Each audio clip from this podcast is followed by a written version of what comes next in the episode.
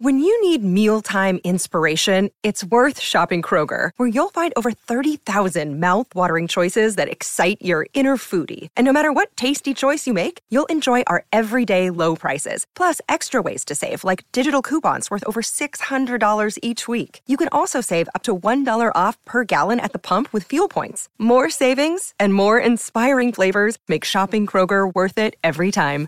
Kroger, fresh for everyone. Fuel restrictions apply.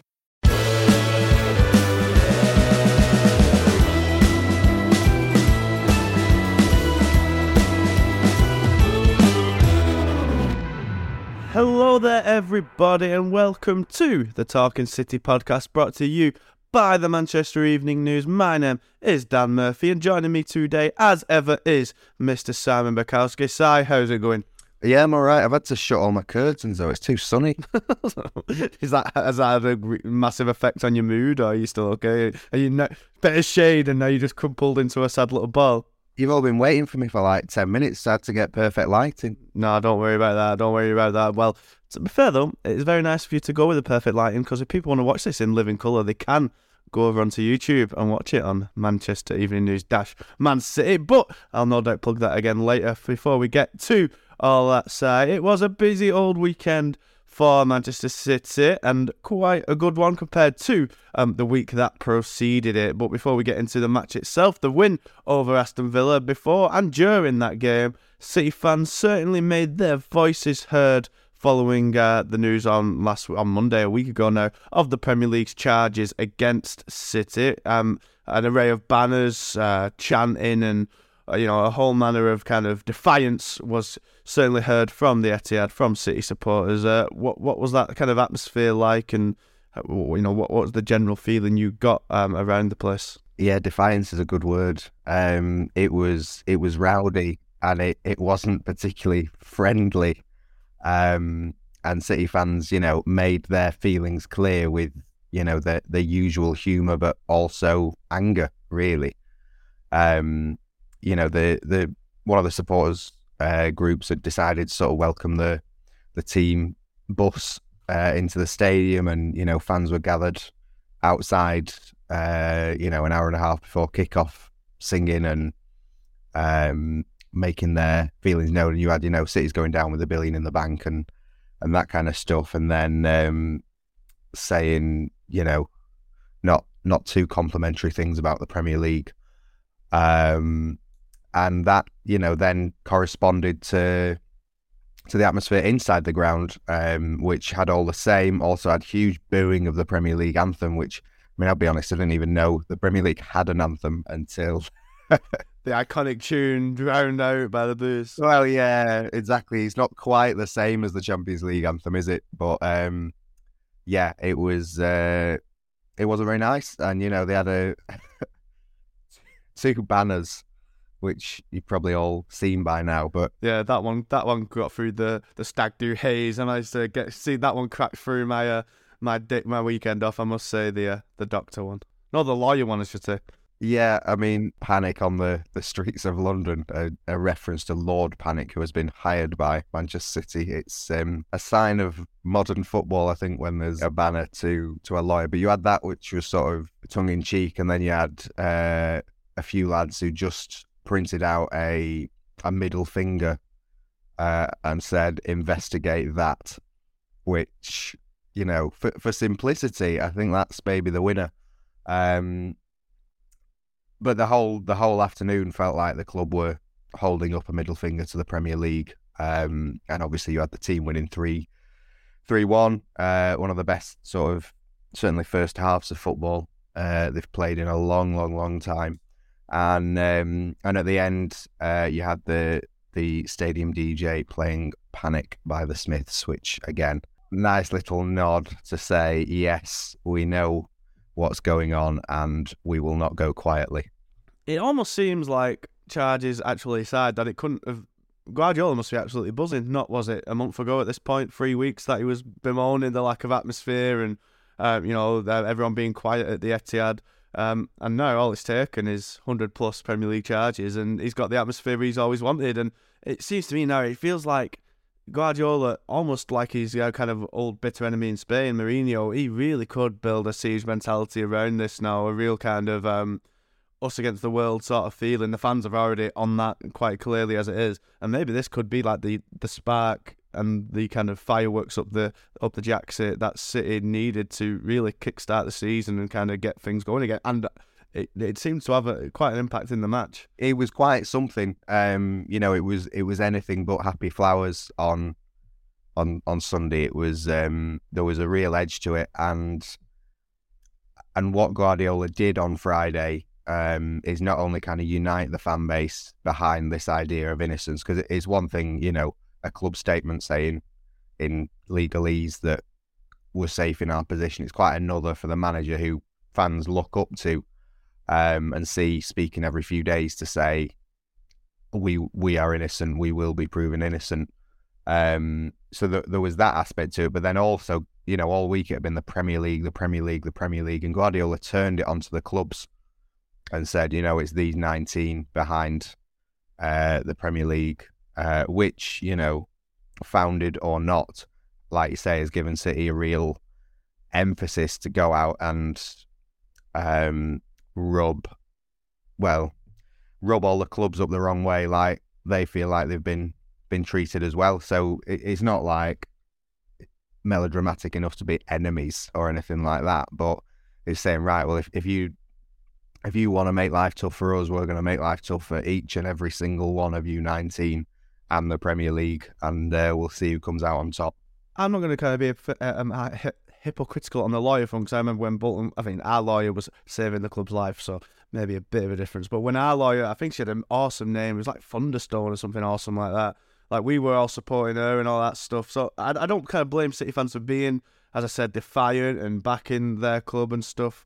But kind of from a neutral point of view or maybe a devil's advocate point of view, it seems, you know, I, I, I don't, I, it's not a conspiracy theory, I don't think, and maybe that sort of opinion has been branded in certain certain corners online. I don't think anyone's.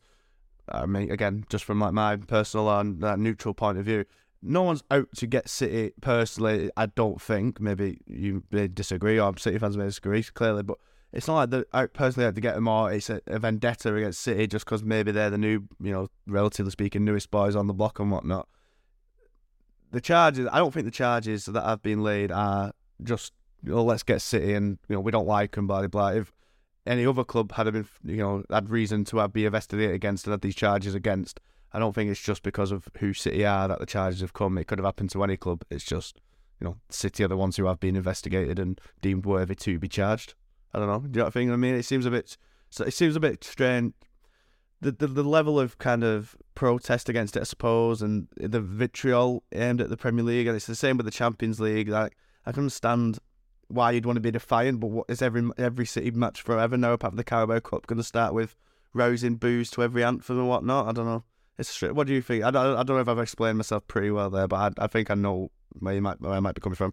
I think it's absolutely fair, but I, I also think it's sort of um, you know that it there aren't many truths in football. There are just different accounts from different sides and everyone's out for their own thing. And and I think you know those who fully believe that City will get found guilty either you know look at the fact that UEFA have charged them and the Premier League have charged them and think oh there's no smoke without fire and you know the the football leagues um, stuff that started all this um, which, which is you know completely fair enough but but also I think you've got to see that everyone is out for themselves in football, and UEFA have their own motives and motivations, and the Premier League have their own motives and motivations. And you know, um, the football finance expert Kieran Maguire tweeted when the charges were came, like, you know, what a what a coincidence this has happened just as the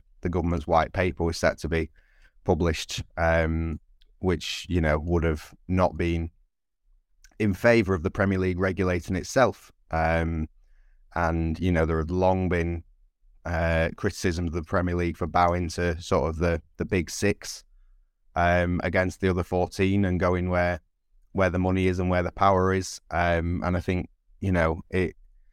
The Premier League can't really be seen as like this impartial arbiter uh, because they have their own motivations and, and reasons for doing things as well. Um, and from, you know, uh, if if proven, then the charges will go beyond financial fair play. But financial fair play is a big part of this, and I don't think it's, you know, a conspiracy theory to say that financial fair play was kind of built to secure the existing hierarchy, which which City were not part of. And you know, like Guardiola says, when he was at Bayern Munich, people were slagging City off for their finances. Um, so this has been around for a long, long time, and City fans have had to put up with ten years longer of people saying you cheats, you cheats. So they can respond any way they like, as far as I'm concerned. I think we said last week when we was delving into this in, in depth, like the the kind of the premise of financial fair play itself. Like I think, as we said, it's been around for ten years now. What, fifteen years? Still doesn't make that much sense. I don't think anyone's really fully grasped why some clubs can do what they want. You look at Barcelona, basically going bankrupt, still you know, still spending millions on players. Chelsea can just get a new owner and spend six hundred million in a year. Why can't City do similar when City, uh, other than Jack Grealish, which was what two years ago, under over ten years of ownership, have never. They've spent lots of money and they spent more money than most others, but they've never gone to absolutely ludicrous lengths in a, a year or it's never. I don't think it's ever been quite. Maybe the one season when they got, as as we said, 130 million on fullbacks. Other than that, it's never really been obscene spending or kind of to a ridiculous level. I think it's kind of still quite hard for some to grasp why City what City are doing is bad compared to when you look at other clubs, what they're doing, and they can get away with it. It's it's it's, it's a strange old scenario. And you've also got the ownership model, whereby, you know, City have been accused of, um, you know, disguising sponsorship money by their their ownership putting putting money in themselves, and you know, they they're rule breaches, but they're also an owner putting money into their club. You know what? Why can't they just spend their own money? Like I don't, I don't get it. Yeah, th- there's a club over at Old Trafford who would dearly love if their owners decided to put money into the club rather than taking it out. Um, so, you know, th- this is not to say that the the charges are, are nonsense or anything like that, because we'll have to wait to see what the what the commission says. But it, it opens up various can cans of worms um, about, you know, ownership at the highest level, the Premier League and its role, um, and its influences and who it is influenced by, um, as well as all the debate around Manchester City. So it, it's huge about City, but it goes well beyond City as well. Um, which is why it, it's such a big deal, but also why it's just so so difficult to you know, to get to the bottom of what's actually happening and, and why. Because, like I say, everyone's got their own motivations and also kind of like, you know, not related at all, but you sort of see um, this weekend has not been good for the Premier League, has it? You've had, um, you know, uh, the the chanting at, at Elland Road. Um, you've had Arsenal fans putting up a banner saying we're classy, we don't have oil money, and then Arsenal fans two hours later racially abusing Ivan Toney. Um, so that there's not it's not like it's a pure Premier League and City are the one blocked in stopping the uh, the, the glorious image. Um, that there's a lot of things in the Premier League that are not um, not good, basically.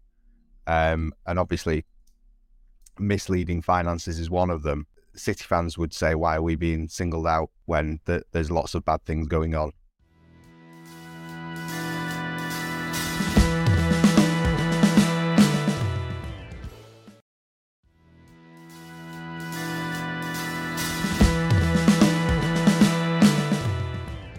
Was what at least some good things for City, and that was a kind of a return to winning ways. And as you said there, a real good performance. I, I, I was dying in an airport when this game was on, so I didn't get to watch it in person, but I've just kind of caught the highlights this morning.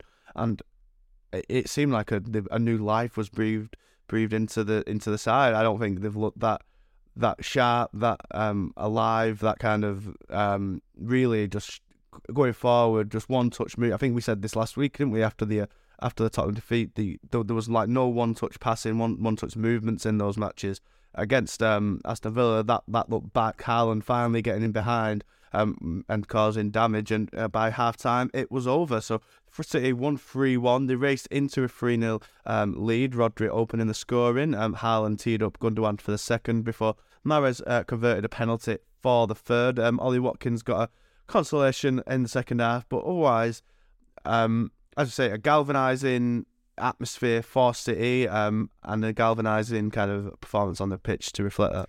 Yeah, absolutely. Um, only sort of slightly spoiled by Pep afterwards, saying that the second half was much better than the first. Pep, Pep gonna Pep kind of thing. Yeah, it, it was a, a comprehensive first half, and uh, they scored three. They could have had two, three more. It just looked like they were all over Villa. And then in the second half was okay. They slackened off a bit. Villa scored. The crowd got back up and were like, come on. They had a bit of a reaction. Villa still kept coming. Ederson did very well. You know, Ederson's been getting dogs abuse from some supporters for probably like a month or so now for very little reason. Well, it's largely because he doesn't have much to do other than see shots fly past him. And I don't think he was great for Watkins' goal, but then he was finally given some goalkeeping to do, and he did it very well. So it, it was an afternoon full of positives, really. You know, that Haaland going off at half time was a bit of a concern, but I don't think that is too serious ahead of Arsenal. So an afternoon like we've, you know, not been used to to seeing recently.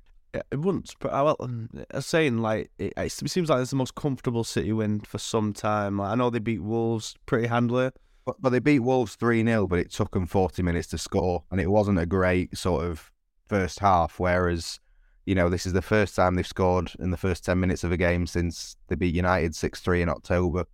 First time they scored from a set piece in a long, long time um, in the league since before the World Cup. So it's um, it, it, there were a number of things where you thought, yeah, that is what City were good at doing that they've not been doing for the last few months. And it wasn't even as if it was the kind of the back to basics approach that I was certainly preaching last week. It was, if anything, more complicated when that team when that team sheet came out. Um, I see, I, I seen your tweets and posts having being left in utter confusion. But from what I've kind of gathered, it was basically City didn't play a left back in the strictest sense, but Bernardo Silva was just given the instruction of uh, be everywhere, everywhere, and every time, all at once, or whatever the name of that film is. Yeah, yeah, it was. You know, Guardiola finally gave the fans Laporte and Dias that they wanted, but in in typical fashion, not in the way that anyone was expecting. The monkey paw, the monkey paw curls with Pep. Yeah, yeah, exactly. Yeah, it was. um Yeah, it, it, you know, it was it was pretty much as they've been playing for weeks in that it was like a back three in possession going back to a back four um, when out of possession but Bernardo was kind of the one chosen to be the fullback slash midfielder um, which is obviously different to a fullback but by doing that it means you get better build up because um, your you know your roaming player is a player with Bernardo's quality, and you also have better build up with uh, Laporte being in the team. So it it just looked more, like I say, more fluid, more pacey. Um, you know, I'm not sure they will do that for for Arsenal, um, because you know there's the threat of of Saka, who you know Ake did really really well against in the in the cup game.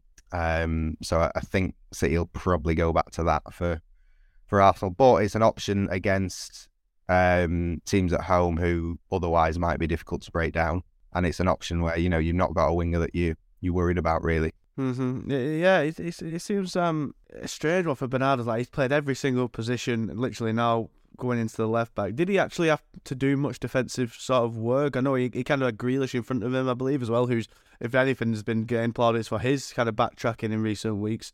Um, how how did he actually work in a in a defensive sense? I I pitched it more. He would be in the midfield and go to, but without the ball, it might be Laporte goes out to left back and Rodri comes in and he goes into more defensive midfield position. Like how how did it kind of like kind of work out when without the ball? Yeah, he was pushing forward a lot into into midfield, and I, I mean he he's another position for him, but he's he's also kind of used to that. He's he's used to dropping as deep as the centre backs to get the ball anyway. So it, it wasn't too much of a stretch for someone who is such an intelligent footballer Um, yeah, and and Villa offered very little in the first half, so there wasn't too much to get, um, you know, wor- worried by. I would say, um, yeah, they, they didn't really get down that side, so Bernardo had had time and space, which is you know exactly what City would have would have wanted when when they decided on to go with that. How was the performance in like kind of general? Like, did the team? Do you see this team other than the kind of left back thing being what he kind of settles on going forward now? Like you say, it seems like since that it's the first really comprehensive, no stress display since that United win, which we've often said that was probably the last time. Though you know those two wins are back to back, wasn't it? United and Southampton back to back. They scored ten goals in two games. It feels like since them them two games, I think they lost to Liverpool after the Southampton match, didn't they? it feels like them them two matches are the last time they played really really well and looked like themselves. It's been kind of a few months of don't they've had good moments. They've won most of the games, but it's definitely felt like a few months of kind of being lost in the weeds a sort of bit. And now maybe they've finally cleared out. Could Guardiola kind of has always, especially in defence, he kind of settles on the players. If they play well, he doesn't drop them, sort of thing.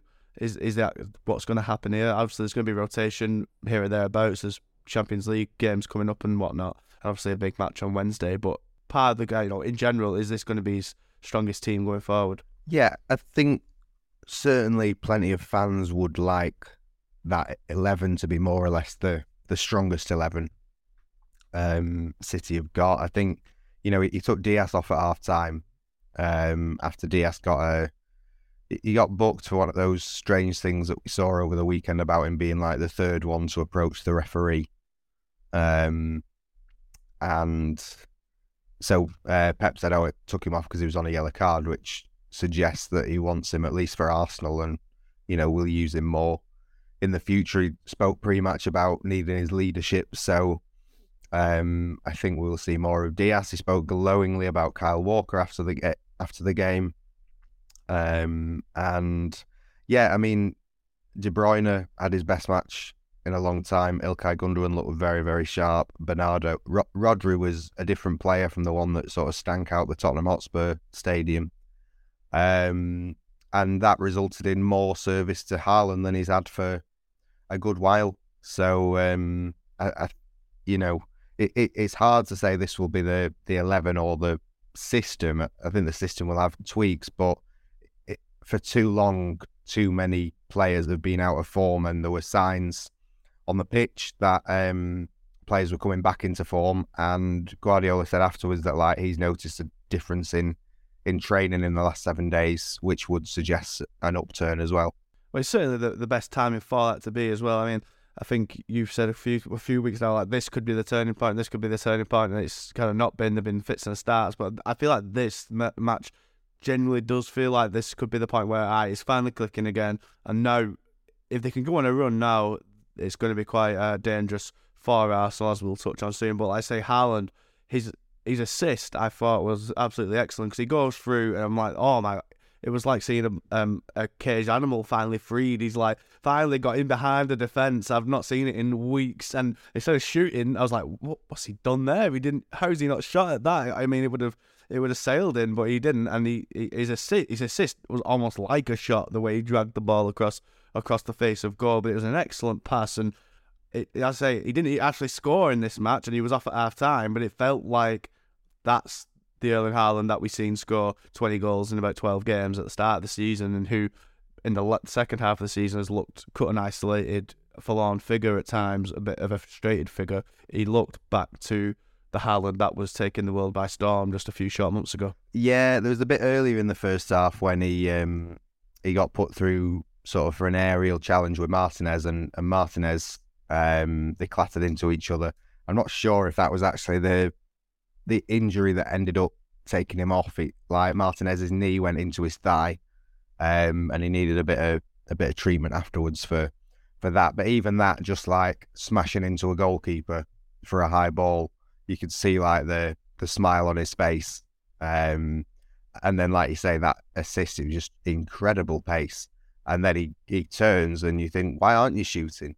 Um, and you think the moment's lost. And then he, you know, a, a trademark City goal, he smashes it across the six yard box, and someone comes in at the at the back post. So um, yeah, you know, there, there was a lot of overreaction um, around Haaland and his place in the team and at the club um, last last week after the Spurs defeat, and you know, I think, uh, and you know, so much made of how he's just a goal scorer. You, you lose out with with him on the pitch and, and whatever. So you know, I'm, I'm sure he'd have wanted to score, but for him to get an assist was probably the best the best response to all of that. And and yeah, you know, De Bruyne looked different, looked sharper than than he's been for a while, and and that probably helped. But you know, the whole team did. But Haaland certainly looked to have that extra zip um, that he he has not always had um, since the World Cup. Mm-hmm. And yeah, we can we can only hope it's his injury isn't a serious one. It was just precautionary, and he's available for Wednesday's blockbuster cash uh, clash. It's finally here, Si. The match we've been waiting for for some time now, some weeks. You know, City will face Arsenal, and you know I think you were the one saying that it could all change very quickly, but I don't think any of us thought at the, um, at the point a few weeks ago that if City had actually win the game, they would move level. Actually, they'd move above Arsenal, even though they're going to still have um, would still have a match to play. This is like humongous. I think I think a lot of people were thinking that if City kind of win this year, then the title is.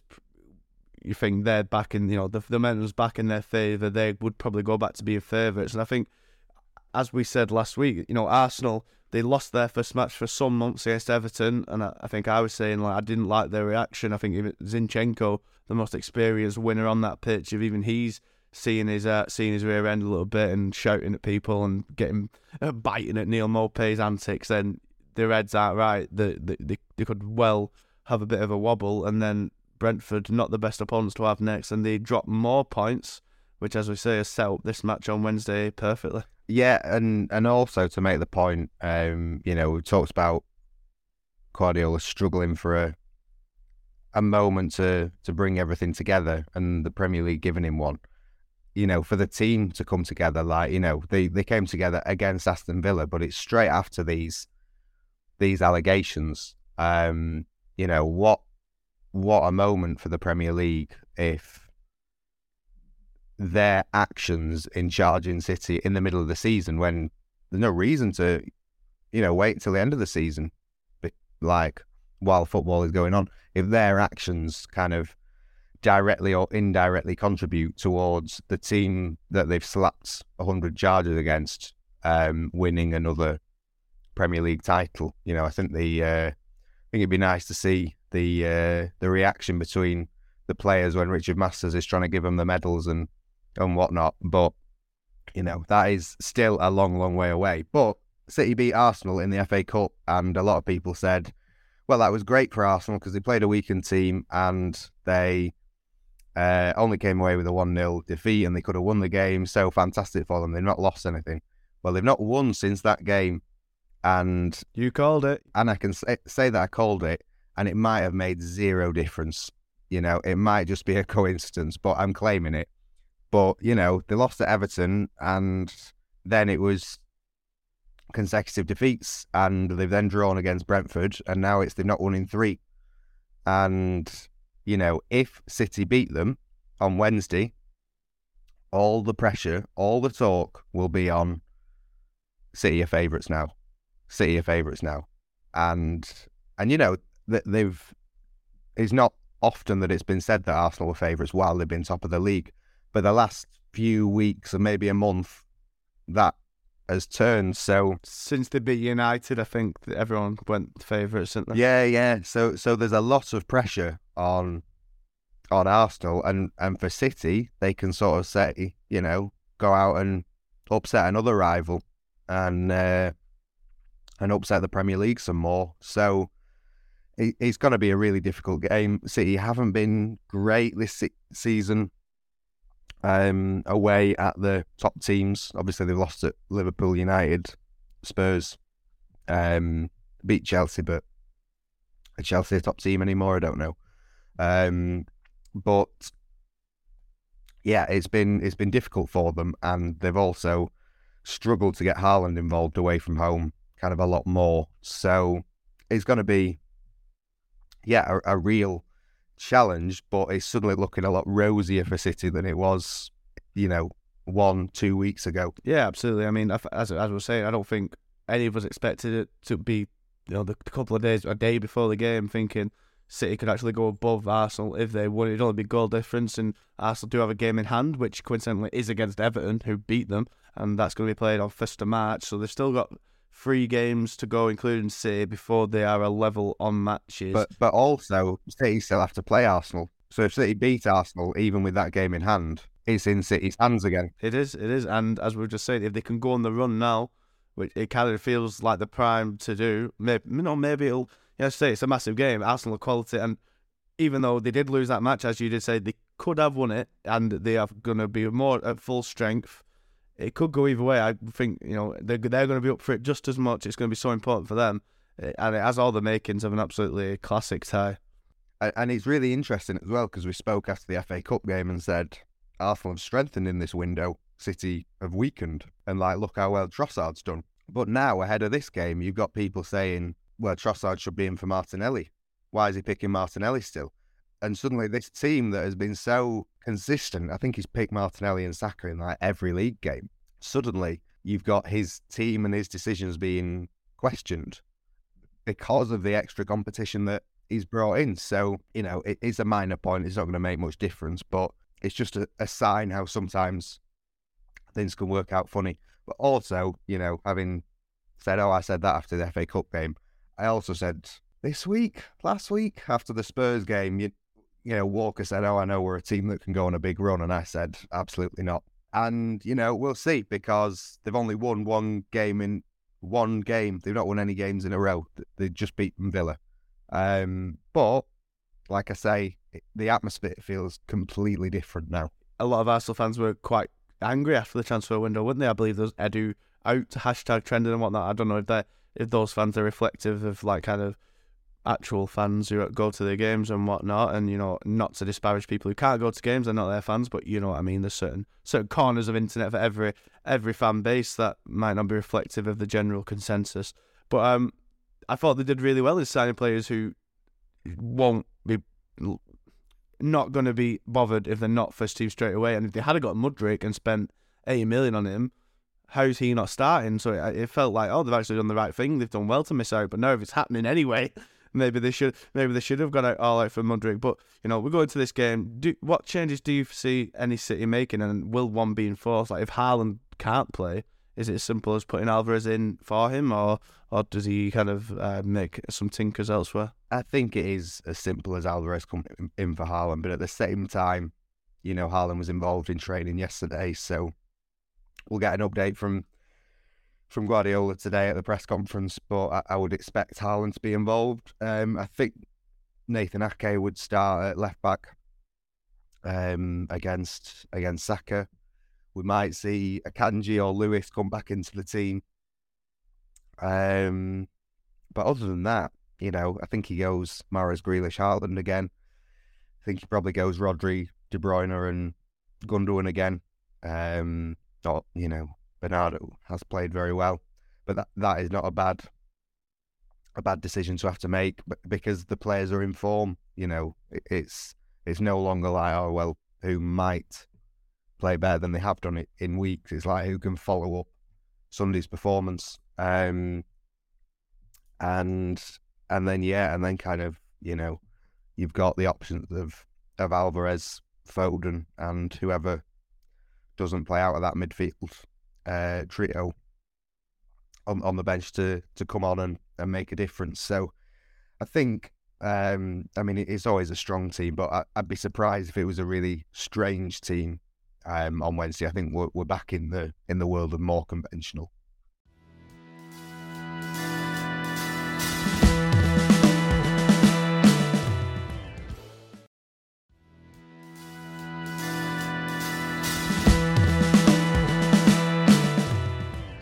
Before your voice completely dies. Can I get a score prediction out here? I, I was fine when I started. I don't know what's gone on. I'll go for 1 0 City just to put the cat among the pigeons. Interesting. Well, I'll go uh, for one one. I think I think it's gonna keep finally poised, but it'll be very fun to see. And of course, ladies and gentlemen, you'll be able to follow all the build up, action, and reaction to Wednesday's game over on Manchester Evening News.co.uk forward slash Manchester City. Simon, Joe, and myself, and no doubt all the rest of our great colleagues will be bringing all the expert analysis and news from the game. It's set to be an absolute umdinger, so we cannot wait to uh, to watch it unfold. We'll be back later on this week to um, pick it apart, analyse it, and hopefully we'll have plenty to talk about. But until until later on this week, thank you everyone very much for listening. If you want to watch this podcast in living colour, you could go over to our YouTube channel, as I say, Manchester Evening News Dash Man City. But until later on this week, everyone,